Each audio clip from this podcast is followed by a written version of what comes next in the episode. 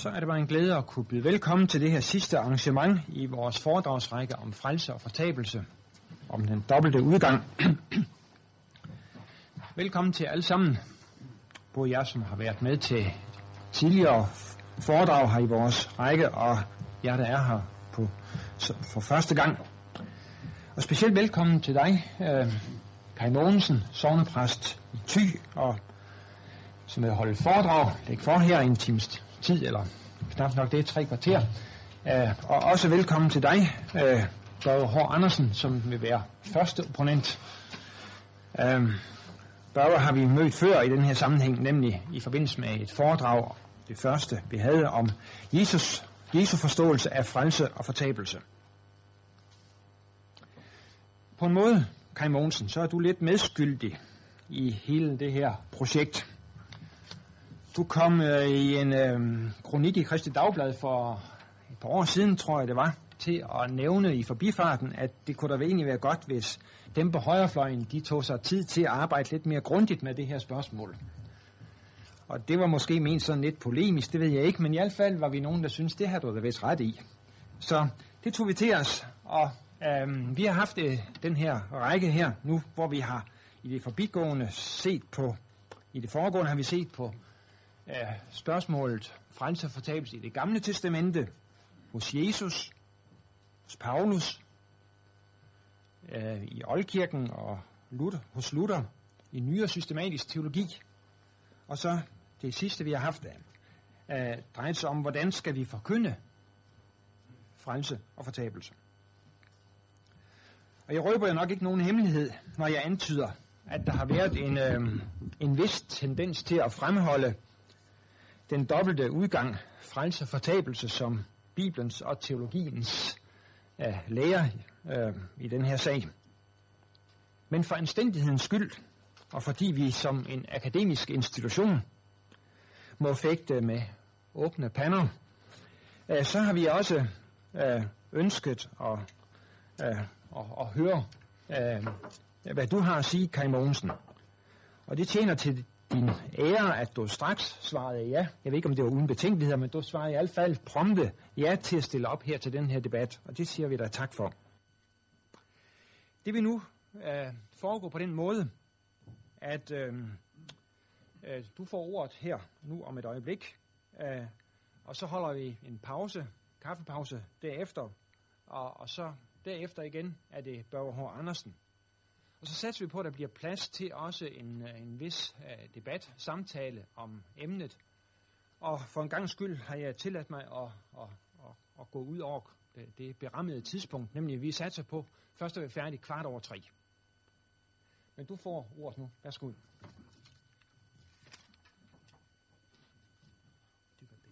Er det bedst med den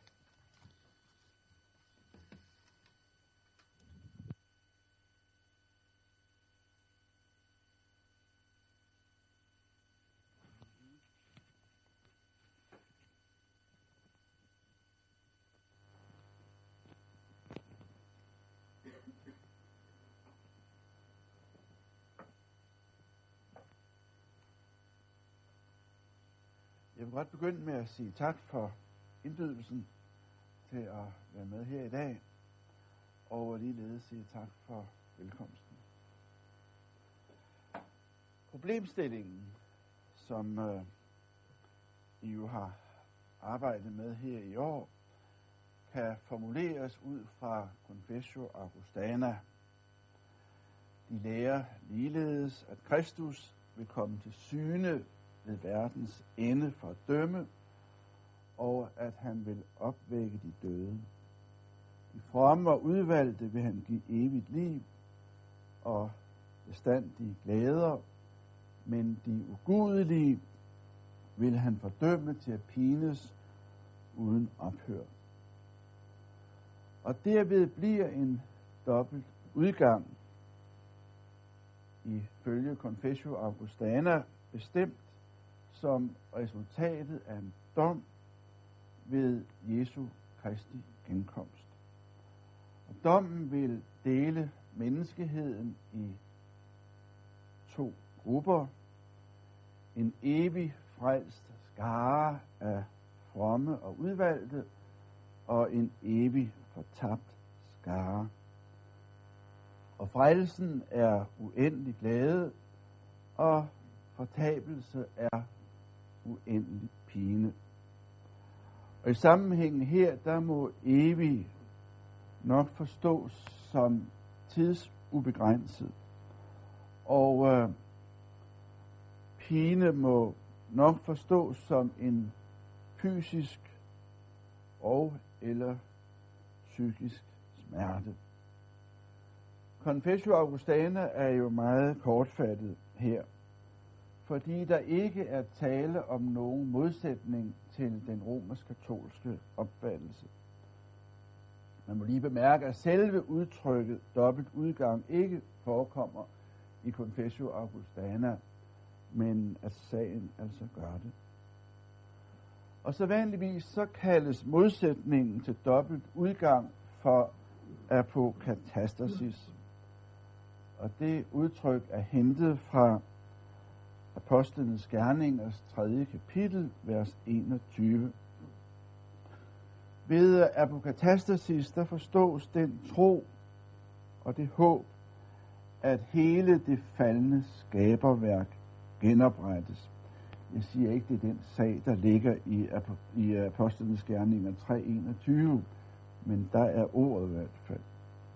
Men det indebærer altså, at alle mennesker til slut omfattes af en evig frelse, som følger efter genkomst og dom. Så alle menneskers frelse er indbefattet i det mere omfattende, altså skaberværkets genoprettelse. Og det vil sige, at der anlægges et universelt kosmisk perspektiv.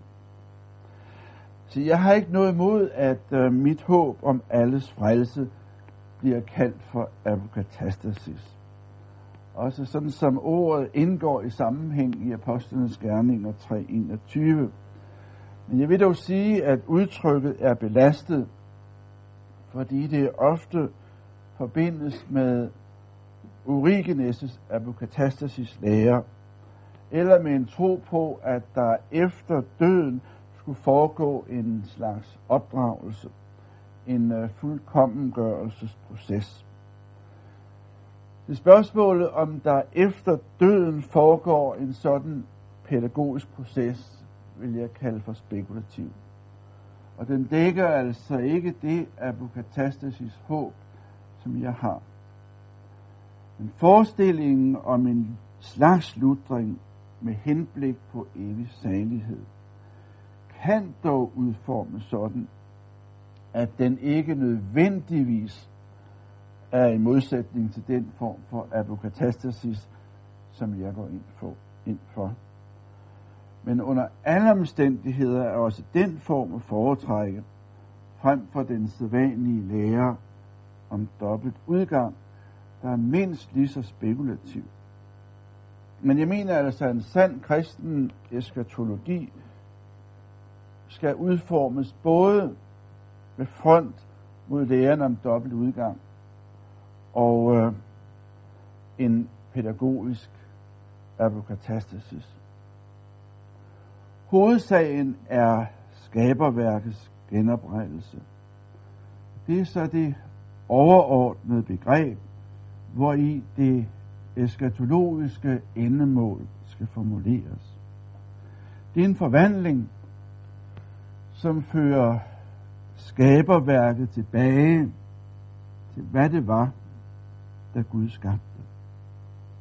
Og denne forvandling tilbage er så udgangspunktet for denne fremtidige fornyelse, hvor alt bliver endnu herligere end ved den første skabelse. Fordi Kristus begivenheden betyder, at frelsen ud af fortabelse tilvejebringer en uudsigelig glæde. Genoprettelsen er altså et minimum. Forvandling og fornyelse må indebære et overskud. Så alles frelse er altså en underkategori i forhold til genoprettelsen. Ved alles frelse fokuseres der på mennesket. Men såvel genoprettelse som alles frelse er jo blot formalbestemmelser, hvor til troen og håbet må knytte billeder af den endelige frelses indhold. Det var begreberne dobbelt udgang og apokatastasis. For uden disse betegnelser, der kan man tale om alforløsning. Og her udtrykkes så aspektet. Og en videre kan man bruge udtrykket alforsoning. Og her fokuserer så på den måde, hvorpå Gud genopretter skaberværket og frelser alle mennesker. I det Jesu Kristi forsonergærning har universel betydning. Og det vil sige, at eskatologien bliver kristologisk bestemt. Så uanset hvordan apokatastasis i øvrigt forstås, så er den begrundet i Jesu kors og Jesu opstandelse. Og efter min opfattelse også i Jesu nedfart til dødsriget og i genkomsten og i dommen.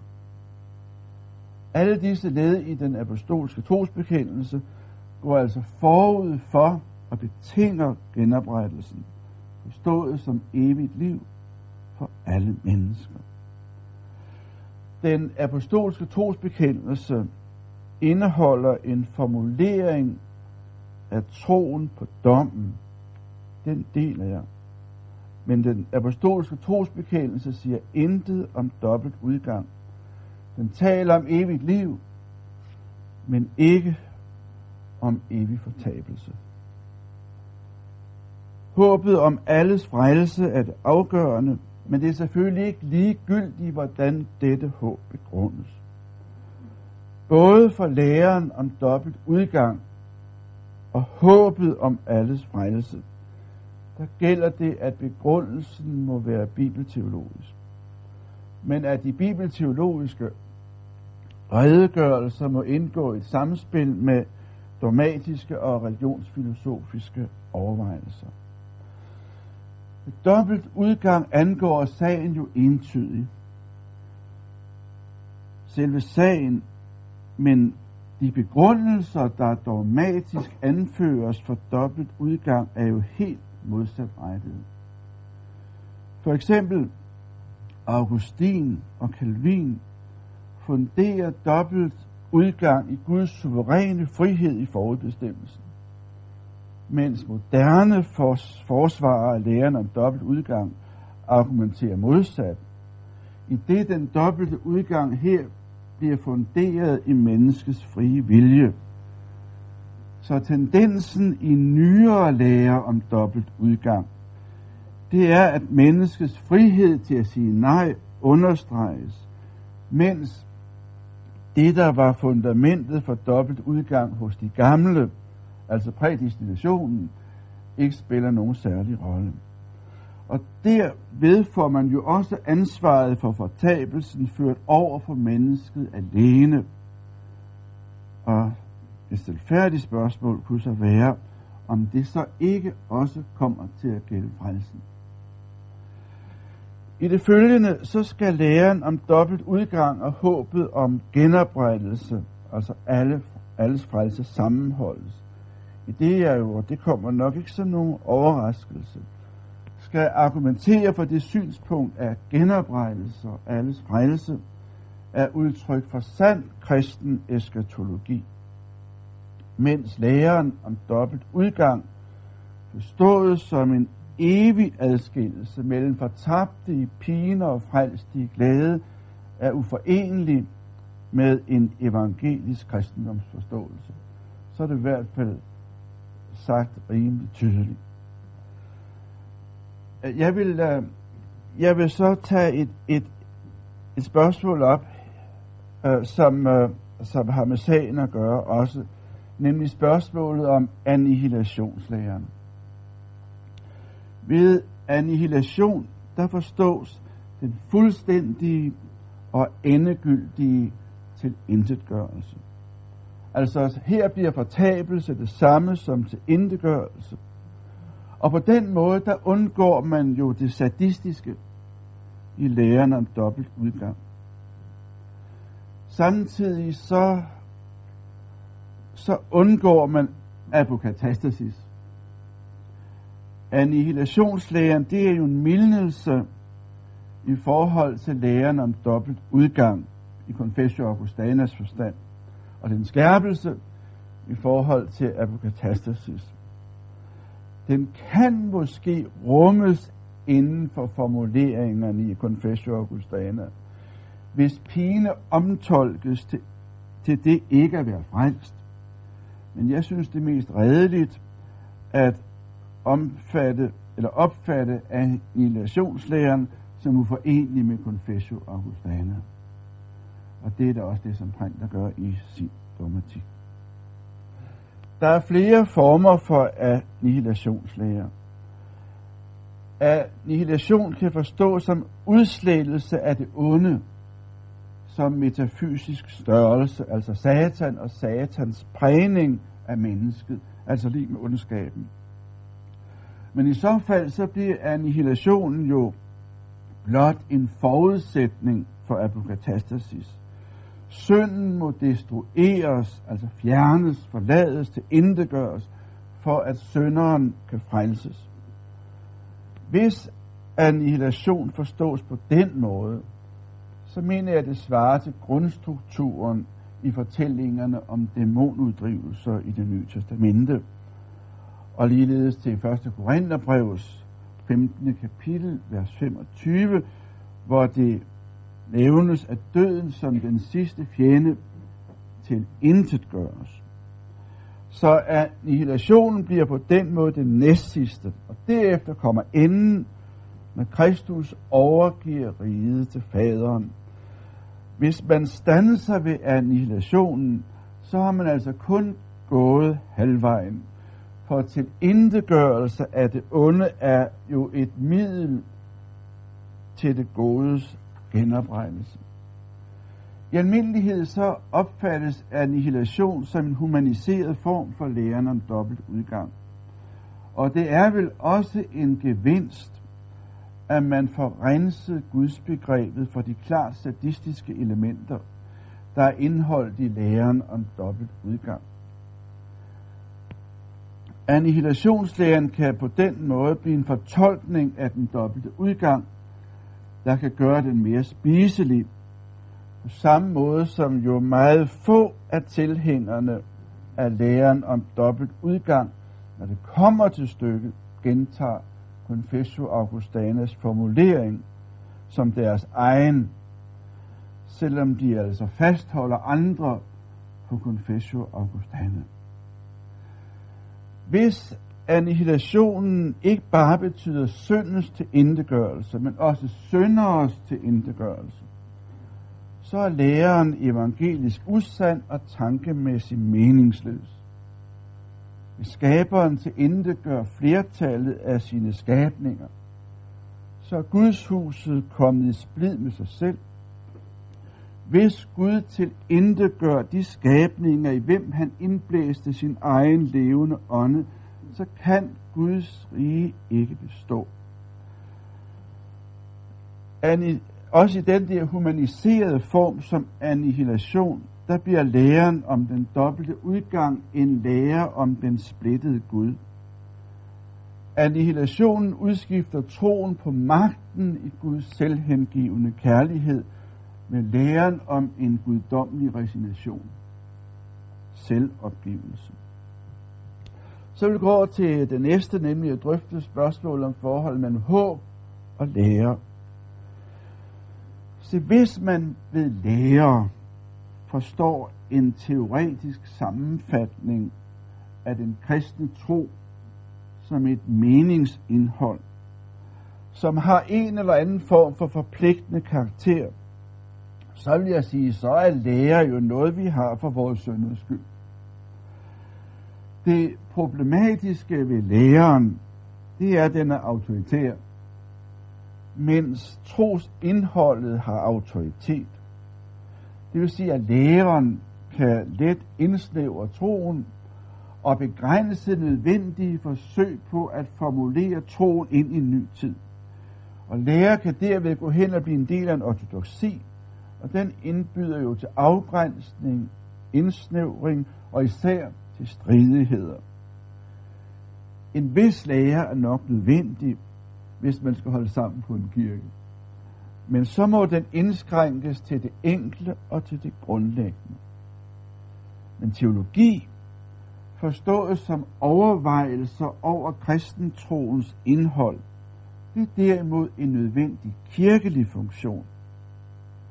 Fordi den begrunder og forklarer kristendommens indhold i enhver ny tid, ligesom den gennemtænker og udtrykker, hvad der er sammenhængen i de kristne trosudsagn, og hvad der er det væsentligste. Så teologien må derfor efter sit væsen være mere ydmyg og mere åben end læreren. Troen på alles frelse er i hvert fald mig, for mig ikke en del af en lærer men det er et teologisk begrundet tros indhold. Talen om alles frelse er udtryk for et håb, som efterfølgende teologisk begrundes.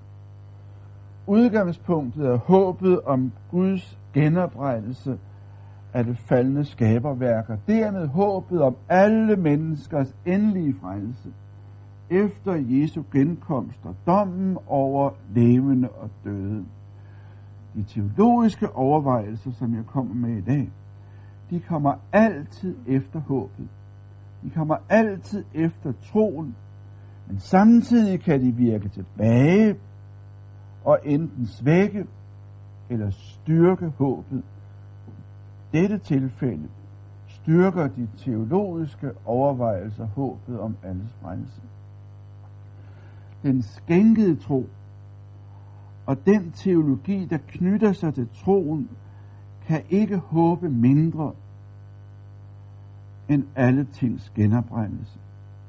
Hvis håbet vender sig imod en kærlig Gud, og venter håbets opfyldelse ved Guds magt og kærlighed, sådan som den er åbenbaret også i Jesu Kristi kors og i Jesu Kristi opstandelse.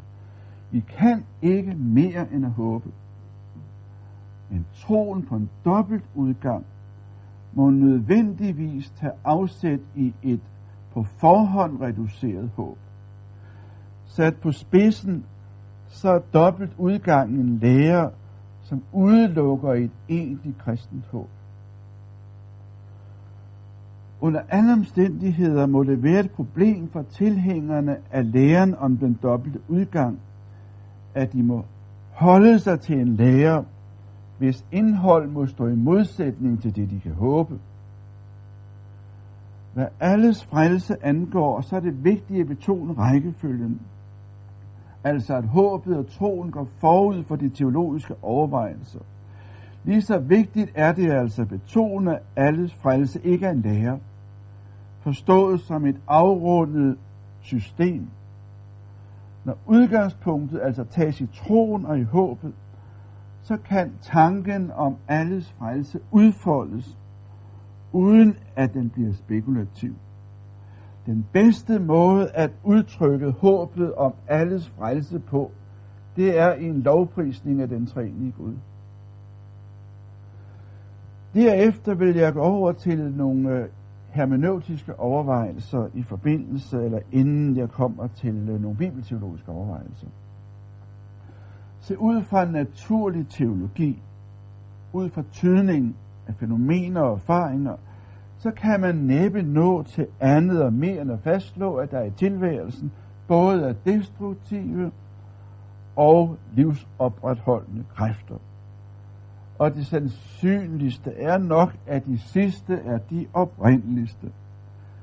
En dobbelt udgang, hvor størsteparten af skaberværket destrueres, eller befinder sig udsat for evigt destruerende kræfter, det kan næppe forenes med den tydning, at livet er stærkere og mere oprindeligt end det, som står livet imod. Men overvejelser om dobbelt udgang over for alles frelse må altså efter min opfattelse alene foregå inden for rammerne af det bibelteologiske. Og det vil sige inden for rammerne af det åbenbaringsteologiske. Og det vil sige, egentlig er vores udgangspunkt gammeldags fælles. Fordi vi bevæger os altså hver for sig inden for et bibelsk univers, og søger altså en bibelsk teologisk begrundelse.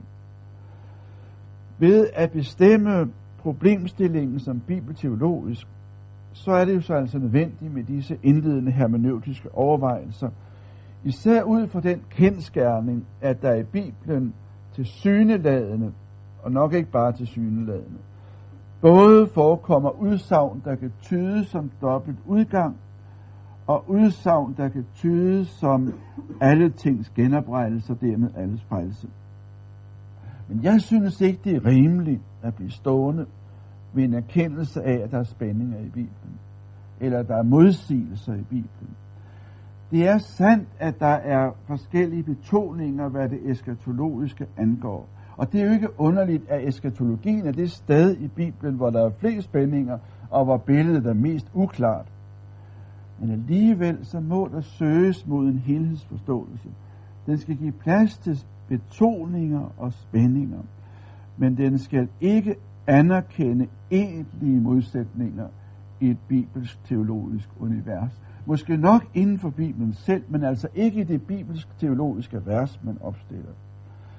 Der kan være enkelt sammenhæng i Bibelen, som e- man efter meget moden overvejelse må gøre op med. Eller i det mindste bestemme som så perifere og uklare, at man må lade dem ligge. Ikke i eksegesen, men igen, når der skal tegnes et helhedsbillede. Og det er sådan set ikke anderledes end Luthers egen hermeneutik. Den ældre konservative bibelfortolkning arbejdede som regel ved hjælp af harmoniseringer. Fordi den var et alternativ til en historisk kritisk opsplitning. Det er min fornemmelse af nyere konservativ bibeltolkning heller affinder sig med modsætninger, eller marginaliserer bestemte skriftsammenhænge.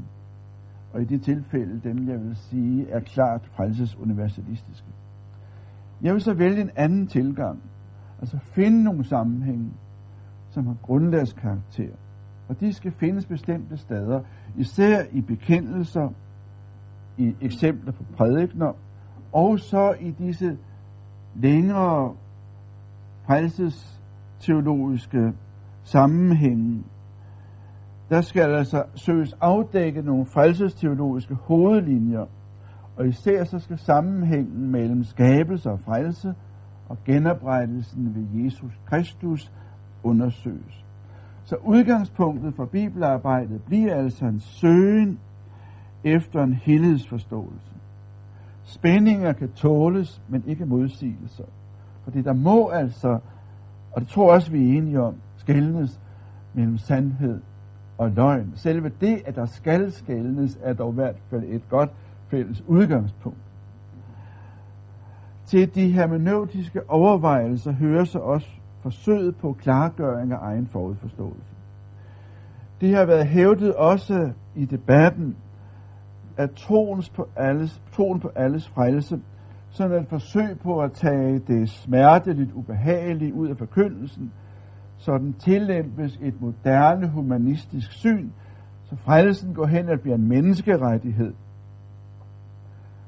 for mig at se forholder det sig modsat. Læren om dobbelt udgang er i god overensstemmelse med hovedtendenser i tidens tilværelsesforståelse. Du bestemmer selv din skæbne, det er din egen skyld. Der skal være overensstemmelse mellem indsats, altså tro og udbytte, det vil sige frelse. Dobbelt udgang er, hvad der kendetegner alt i moderne livsforståelse. Økonomitænkning, privatisering, præstationsløn og et ønske om at skælne mellem dem indenfor og udenfor.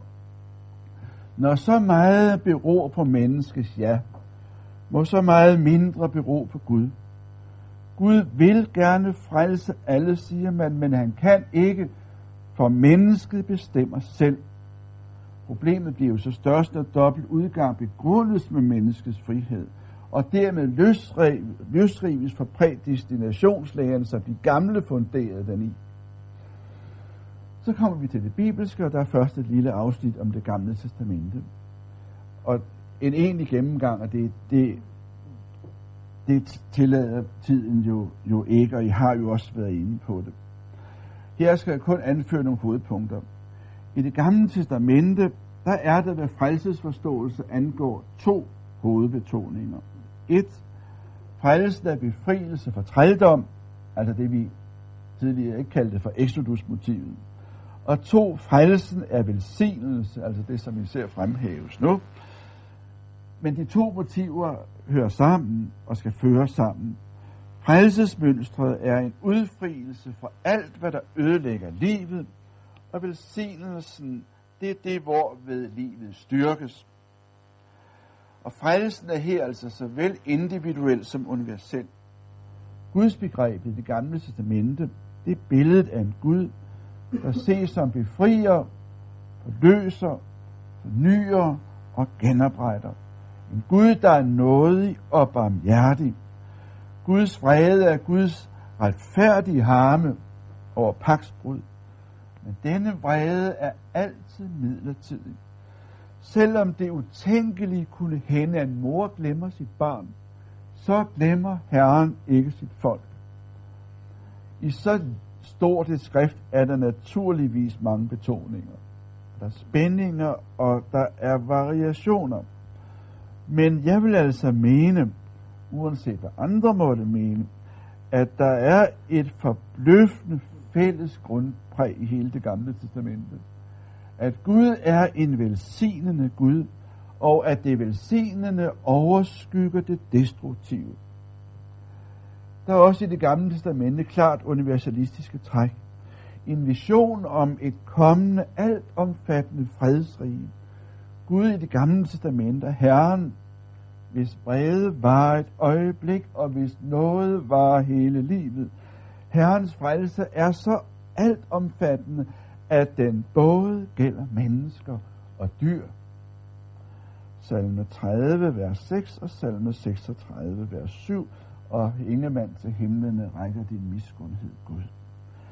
I det gamle testamente, der tegnes altså et spændingsfyldt, men alligevel tydeligt billede af en Gud, som ikke går bestand i de rette, og som ikke gemmer på sin vrede for evigt, og som især ikke handler med os efter vores sønder, men en forkyndelse af en dobbelt udgang, forstået som resultatet af en individuel dom efter døden, med evig glæde for de frelste og evig pine for de fortabte, er helt uden for Gamle Testamentes horisont. Det Gamle Testamente viser, at det er muligt at give plads for talen om Guds retfærdighed, Guds dom og Guds straf, uden at forfalde til tale om dobbelt udgang i den betydning, det har i Confessio Augustana. Så vil jeg derefter gå over til det nye testamente, og også her må det jo sådan blive noget stikordsagtigt på grund af tiden også. Der er også forskellige betoninger, der er spændinger, og der er også det syneladende modsigelser, selv inden for rammerne af det samme skrift. Et klassisk eksempel, som jo også er drøftet for nylig, er forholdet mellem den sorg, som Paulus udtrykker over sit folk i Romerbrevet kapitel 9, vers 1-13, og så hans efterfølgende udsagn om, at hele Israel skal frelses i Romerbrevet 11.25. Exegesen skal jo søge at beskrive og forklare, den skal fremholde spændinger, men den har vel også det rimelige udgangspunkt, at det sandsynligste er, at der ikke er modsigelser i det samme skrift. Exegesen søger at afdække disse brogede billeder uden at harmonisere. Men den må også søge, og det er vel også det, der er tendensen i nyere exegese, at se sammenhænge, at se mønstre, hovedlinjer inden for det enkelte skrifter, inden for de enkelte skriftgrupper. Nye Testamente rummer Jesu forkyndelse og menighedens forkyndelse af Jesus i dette første er indeholdt i og præget af det sidste. For spørgsmålet om dobbelt udgang over for det frelses universalistiske, der spiller det efter min opfattelse ingen særlig rolle, om det er muligt at bestemme indholdet af Jesu egen forkyndelse. Det er altså ikke sådan, at sandsynlig ægte Jesus ord betyder mere for min argumentation end Kristus forkyndelsen. Altså den Kristus forkyndelse, der er form af Jesu forkyndelse, sådan som det efter min opfattelse er tilfældet hele Johannes evangeliet. Jeg vil således ikke bortforklare problematiske udsagn i forhold til mit håb om alles frelse ved at sondre mellem ægte og uægte Jesus ord. Det finder jeg vil være uredeligt. På samme måde, hvad det øvrige tekstmateriale indgår. Og det vil sige, at utvivlsomt ægte Paulus breve og pseudonyme må indgå med samme vægt i argumentationen. Det væsentligste er, at Jesu forkyndelse altid anskues i lyset af Kristus forkyndelsen. Det nye testamente må opfattes som et samlet univers, som også indeholder en fortløbende fortælling, og fortællingens slutning må virke ind på den måde, hvorpå det foregående skal forstås. Efter min opfattelse er der en kontinuitet mellem Jesu forkyndelse og menighedens Kristus forkyndelse. Efterhånden, som det skrider frem, kan jeg nok se, at, at det er egentlig ret konservativt, meget af det, som jeg kommer med i, uh, i løbet af det her, men jo ikke i, uh, i den afsluttende pointe. Men altså, at der er kontinuitet mellem Jesu forkyndelse og menighedens Kristus forkyndelse. Det er derfor en hermeneutisk kortslutning hos tilhængerne af lærerne om dobbelt udgang, når de isolerer Jesu forkyndelse, især hans lignelser, fra fortællingerne om Jesu korsfæstelse og Jesu opstandelse, når man for eksempel isolerer lignelsen om den rige mand og Lazarus, det er Lukas, fra Lukas' forkyndelse af den ubegrænsede tilgivelse, der kommer efterfølgende til ord i Jesu bøn på korset. Eller indledningsvis i juleevangeliets forkyndelse, den fred og glæde, der er universel. Det var nogle øh, overvejelser om det nye testamente, og derefter går jeg så over til et delemne her, nemlig til Jesu forkyndelse. Jesus har aldrig i sin forkyndelse gjort spørgsmålet om dobbelt udgang alles frelse til et hovedtema. Og der er ingen eksempler på, at Jesus stiller sine tilhører over for valget mellem evig fortabelse og evig frelse, vil jeg mene. Fortabelsen er i Jesu forkyndelse de ganske få steder, den er omtalt. Enten det, som skal betone alvoren af et hovedmotiv, som altså ikke handler om frelse og fortabelse, eller det, som Jesus henter mennesker ud af. Lignelsen om den rige mand og Lazarus har som utvetydigt hovedmotiv, at tilhøren, altså som identificeres med de brødre, der endnu ikke er døde, at de skal tage sig af den fattige Lazarus, inden det er for sent. Talen om Abrahams skød og pinestedet, det er en del af et traditionelt billedsprog, der skal understrege betydningen af hovedmotivet, som er klart etisk. Og hvad sidste angår, det synes jeg må være svært at komme udenom. Den lignelse siger altså intet om dobbelt udgang i sædvanlig forstand. Og den tekst, som er evangelisk Luthers samråd, blev brugt, da man undersøgte, hvordan der blev forkyndt og ikke forkyndt om fortabelsens mulighed i de københavnske kirker, har heller ikke dobbelt udgang som motiv. Hovedmotivet, det er barnet som det største i himmeriget, og i tilknytning hertil, at Jesu mindste små ikke må forarves, at man ikke må forarve Jesu mindste små. Det er altså Matthæus kapitel 18. Og midterstykket, det skal så i billedsprogets form understrege betydningen af alvoren i hovedmotivet. Men dobbelt udgang tematiseres slet ikke i denne tekst. Lignelsen om verdensdommen, det er Matthæus 25, har som hovedmotiv også det etiske. Du skal tage dig de nødstede næste. I ham møder du Jesus selv. Teksten om synd mod Helligånden, og det er i Matthæus 12, 31-32, det viser jo tydeligt ud fra sammenhængen, nemlig i Matthæus 12, 22-30, at det er Satan, der skal uddrives. Og Matthæus 12, 31-32 udtrykker så, at den onde ikke længere vil kunne skade menneskene. Hvem al synd og bespottelse skal tilgives. Så afvisningen, altså synd mod Helligånden, det er det, som Satan gør, og som betyder, at i, i det endelige er Satan udrenset til intet gjort. Og det er et evangelium. Så der er ikke Jesu forkyndelse, hverken i eller uden for lignelser, taler om dobbelt udgang i sædvanlig forstand. En forkyndelse af skældet og dommens dobbelte udgang, sådan som man møder den i dele af vækkelsesforkyndelsen, ligger meget fjernt fra Jesu egen prædiken. Hvis jeg analyserer for eksempel Karmos tale ved de forlykkede fiskers begravelse i Harbrøre, så vil sige, at den har en grundstruktur, som er radikalt anderledes end den prædikenstruktur, som afspejles i det nye testamente. Hvis man finder dobbelt udgang af Jesus lignelse, skyldes det, at man ikke har sans for, hvad en lignelse det hele taget er. Lignelsen gør en, som sprogbegivenhed Guds rige gældende i et levende billede og inddrager tilhørende i Guds rige som gave og som fordring. Det må derfor vække til eftertanke, at Jesus aldrig truer med evig pine, som evig straf efter døden, på grund af afvisning af hans forkyndelse. Men der er derimod en række tekstsammenhænge i gengivelsen af Jesu forkyndelse, der tydeligt danner grundlag for en afvisning af dobbelt udgang. Altså for at sige, at dobbelt udgang ikke er i overensstemmelse med Jesu forkyndelse.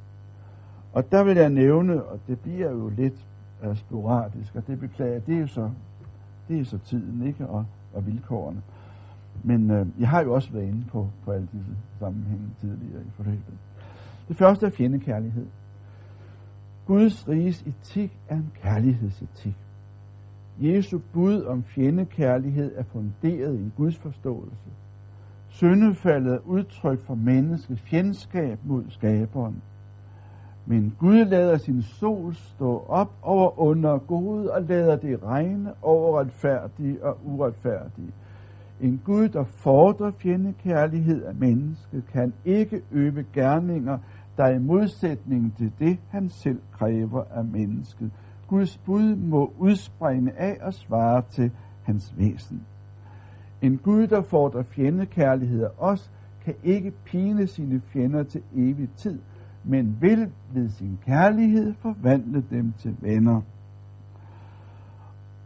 Og det svarer jo også til, øh, til det kristologiske i det, at Kristus, da tiden var inde, led døden for os, mens vi endnu var ugudelige. Det var fjendekærligheden. Den er tilgivelsen, og det ligger på linje med det.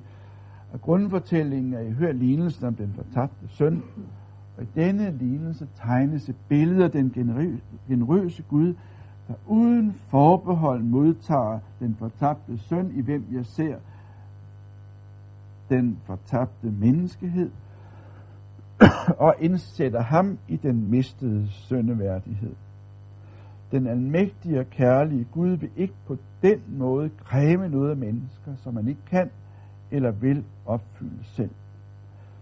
Det var den ubegrænsede tilgivelse. Det næste, det er det inkluderende.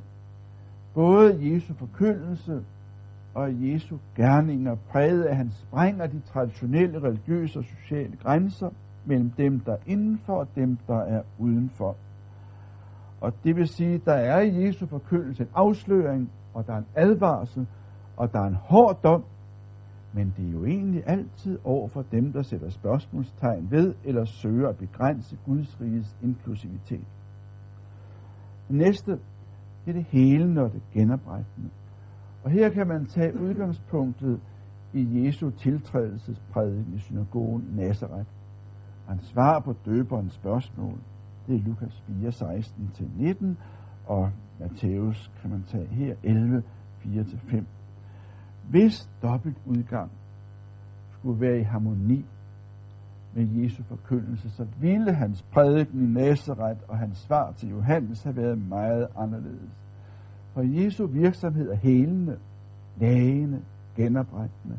Han uddriver dæmoner for at sætte dæmonbesatte i frihed og skænke dem et fornyet liv i fællesskab med andre mennesker.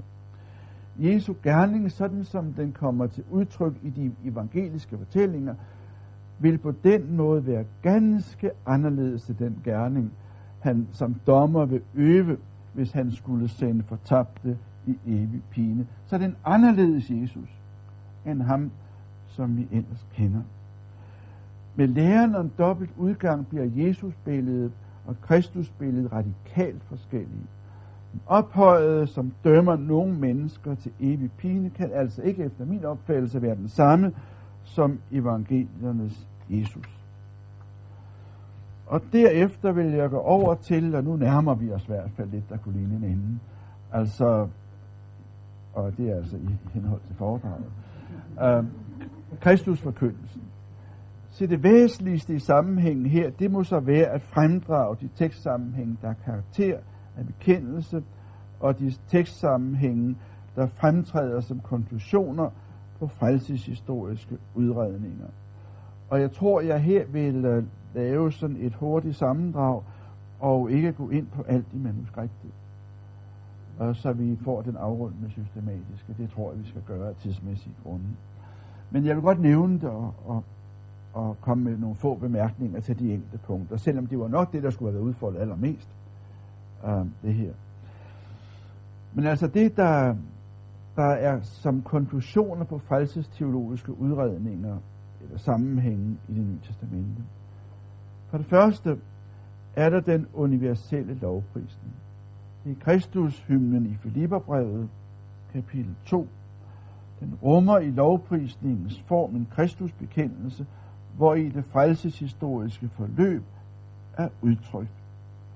Og der ender det med, at hele den frelste menneskehed lovpriser Gud.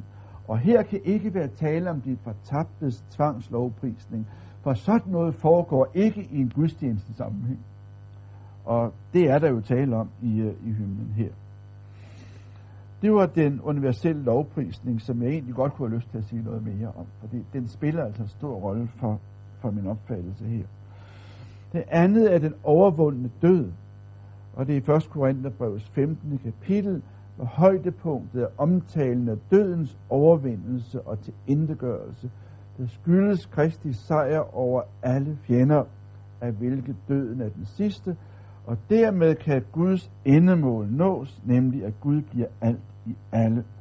Havde en dom med dobbelt udgang været ting som endemålet, så skulle man formode, at Paulus var kommet ind på den her i det allermest centrale eskatologiske afsnit i hele den paulinske litteratur. Så er der for det tredje Adam Kristus typologien. Kristus fremstilles som antitype til Adam, og der er disse frelseshistoriske faser, og de omfatter altså hele menneskeheden. Og der er virkelig her tale om en betonet alle. Alle dør i Adam, og alle skal leve i Kristus. Det er 1. Korintherbrevets 15. kapitel, men det er jo endnu øh, klarere og mere udførligt udfoldet i Romerbrevets 5. kapitel. Når Kristus overvinder synd og død, så alle ved hans lydighed, der genopretter, hvad Adam ødelagde, kan stå som retfærdige for Gud. Og denne gennemreflekterede frelsesteologiske udredning levner ikke plads for en dobbelt udgang. Adams fald vedrører hele menneskeheden, Kristi lydighed vedrører hele menneskeheden. Hele argumentationen i Romerbrevets 5. kapitel vil falde sammen, hvis det ender med en dobbelt udgang. Det næste, jeg vil nævne, er alforsoningen, troen på, at, på troen på alles frelse. Det er jo en tro på Kristi forsonergærnings universelle rækkevidde. Ved Kristus forligte Gud sig ikke blot med menigheden, men med verden. noget, der var ved at arbejde videre med, det var, om man kunne finde det mønster i det gamle testamente, øhm, eller man kunne finde det mønster i det nye testamente, som man finder i det gamle testamente, altså forholdet mellem Israels folk og hele verden, og så det svarer til forholdet mellem menigheden og, øh, og verden. Nøglestedet er her Kolossenserbrevet kapitel 1, vers 20, der er det afsluttende højdepunkt i en gammel kristologisk hymne. Gud har besluttet at forsone alt med sig ved Kristi død. Der er ingen undtagelser. Og det vil sige, at det efterfølgende Kolossenserbrev 1, vers 23, skal ikke opfattes som et forbehold i forhold til det universelle, men som en følge i de menighedens frelse er en del af den altomfattende sammenhæng, al forsoningen, hvorved der stiftes fred mellem Gud og hele det faldende skaberværk. Og på en lidt anden måde, så bliver det behandlet i Efeserne 1, 2-14, men altså på en anden måde her. En videre er der det frelsesteologiske mysterium. Og jeg opfatter altså hele romerbrevet som en fortløbende udfoldelse af indgangshilsenen at føre mennesker i alle folkeslag til troslydighed, hans navn til ære. Og læst på den måde, der bliver Guds vrede og Guds retfærdige dom, altså det er romerne 1, 18-2, noget, der fra endemålet ses tilbage på, og det vil sige, Guds vrede er midlertidig og tjener frelsens endemål. Og jeg kunne godt have lyst til en gennemgang af Romerbrevet 9, kapitel 9-11. Det, øh, det kan ikke lade sig gøre her, men jeg vil sige, at afsnittet må tolkes helt i lyset vers 32 i 11, at Gud har indesluttet alle under ulydighed for at kunne forbarme sig over alle. Så romerbrevet skal altså læses forlæns fra præskriptet og baglæns fra 11.32, og dobbelt udgang falder helt uden for det universalistisk, universalistisk frelseshistoriske perspektiv. Endelig er der så det nytestamentlige gudsbegreb, talen om, at Gud er kærlighed. Og man kan ikke ud fra Johannes evangeliet 3:16 slutte modsat, at Gud lader dem fortabt, som endnu ikke tror. Det er en almindelig misforståelse af Johannes 3:16, forstås symmetrisk, men det siges der intet om i teksten. Man kan altså ikke ud fra det, teksten siger positivt, slutte sig til, at så må den indirekte sige noget negativt også. Kun hvis forkyndelsen af dobbelt udgang kan ses som udtryk for en side af kærlighedsrelation, det er jo det printen gør, så kan den forenes med den fremherskende gudstanke i det nye testamente. Men det er nu en underlig kærlighedsforestilling. Den almægtige Gud elsker dig, men hvis du ikke tror på ham, så skal han nok komme efter dig så er der en række nytestamentlige udsagn, der tyder på dobbelt udgang. Og jeg har sådan set i uh, gennemgang af Jesu forkyndelse været inde på, på nogle af dem. Tydeligst forekommer tanken om dobbelt udgang i 2.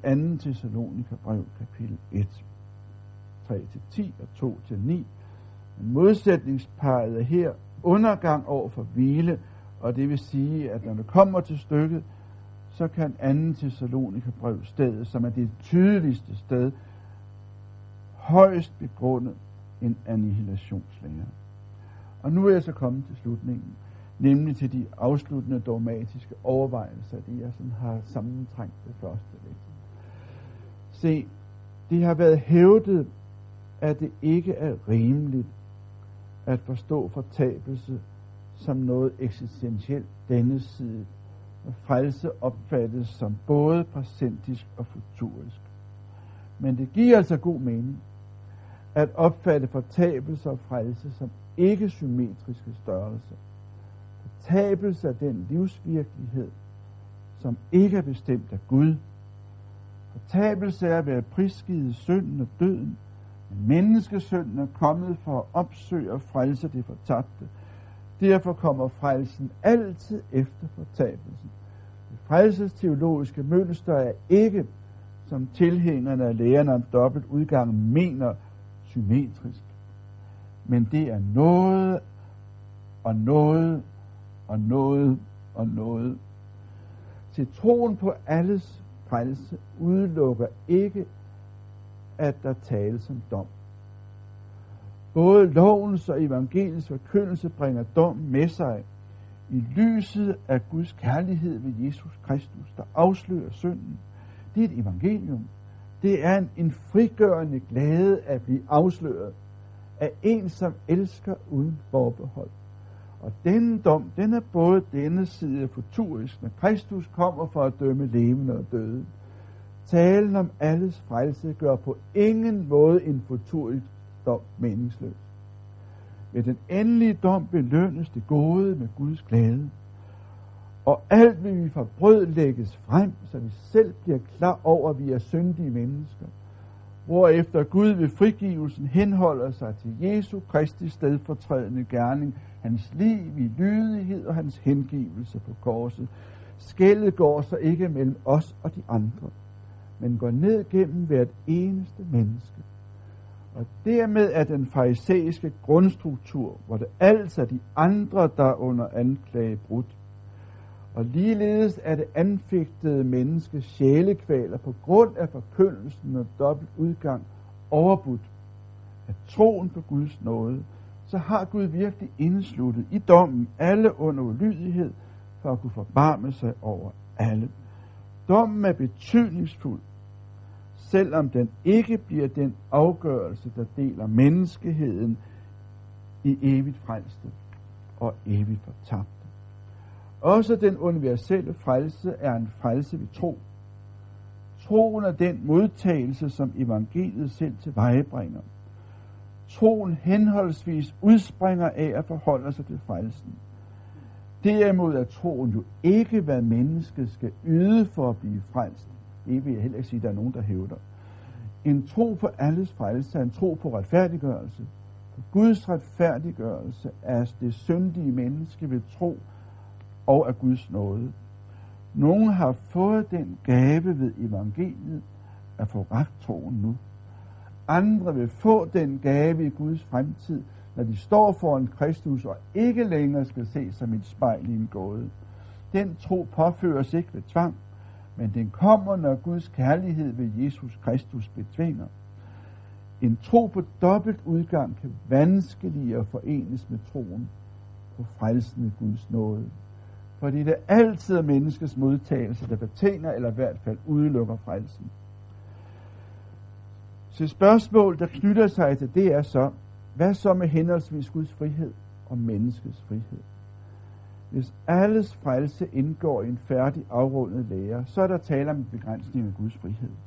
Det er årsagen til, at Karl Barth jo ikke tog skridtet fuldt ud og gik ind for Abokatastasis lære, selvom han er den nyere teolog, der tydeligst har argumenteret for alles frelse.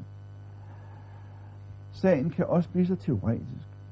Det afgørende kan ikke være, om Gud kunne tænkes at ville det utænkelige, altså menneskers fortabelse. Det afgørende må være at henholde sig til Guds åbenbarede vilje, menneskets frelse. Se, moderne argumentationer, det er jo også det, jeg har hørt igen og igen i debatten, der henvises til menneskets frihed, der siger man, Gud vil ikke tvinge. I virkeligheden er der her tale om en afvisning af den augustinsk-lutherske prædestinationslære. Luther afviste jo den dobbelte prædestination, men har samtidig regnet med en form for dobbelt udgang. Tilbudte frelse gribes af den tro, som Gud ved sin nåde har forudbestemt de frelse til. Fordømmelsen og fortabelsen har Gud funderet i, eller det er funderet i den skjulte Gud. Ved lovens forkyndelse, der henflyr sønderen til evangeliet om den nåde i Gud, der har åbenbaret sig i Jesus Kristus. Men, vil jeg så sige, hvis kun et begrænset antal mennesker er forudbestemt til frelse, så må de andre altså være forudbestemt til fortabelse. Den eneste løsning på den lutherske mellemvej, det er jo at sige, at for prædestination må gælde alle mennesker, for så bliver frelsen Guds frie nådevalg.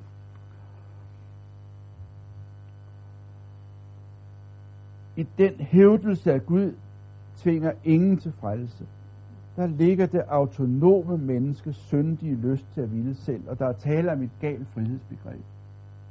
Frihed er jo ikke at gøre, hvad man vil, eller kunne vælge mellem to muligheder, men frihed, det er at gøre, hvad Gud vil, og så oven i kødet gøre det med glæde.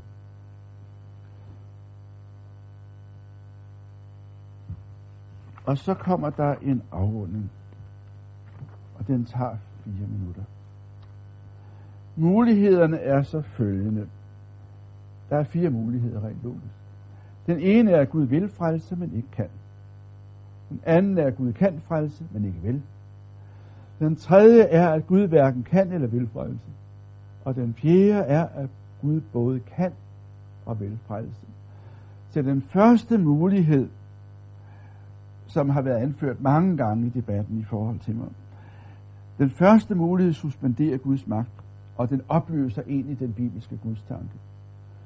Den anden mulighed suspenderer Guds kærlighed. Det giver ingen mening at tale om en kærlig Gud, der lader størstedelen af den menneskehed, han selv har skabt, gå til grunde. Den tredje mulighed er erklæret ateisme, og øh, den er der ingen af os, der deler. Kun den fjerde er udtryk for den tro, at Gud både er kærlig og almægtig. Og det må understreges, at Guds magt og Guds kærlighed gensidigt betinger hinanden.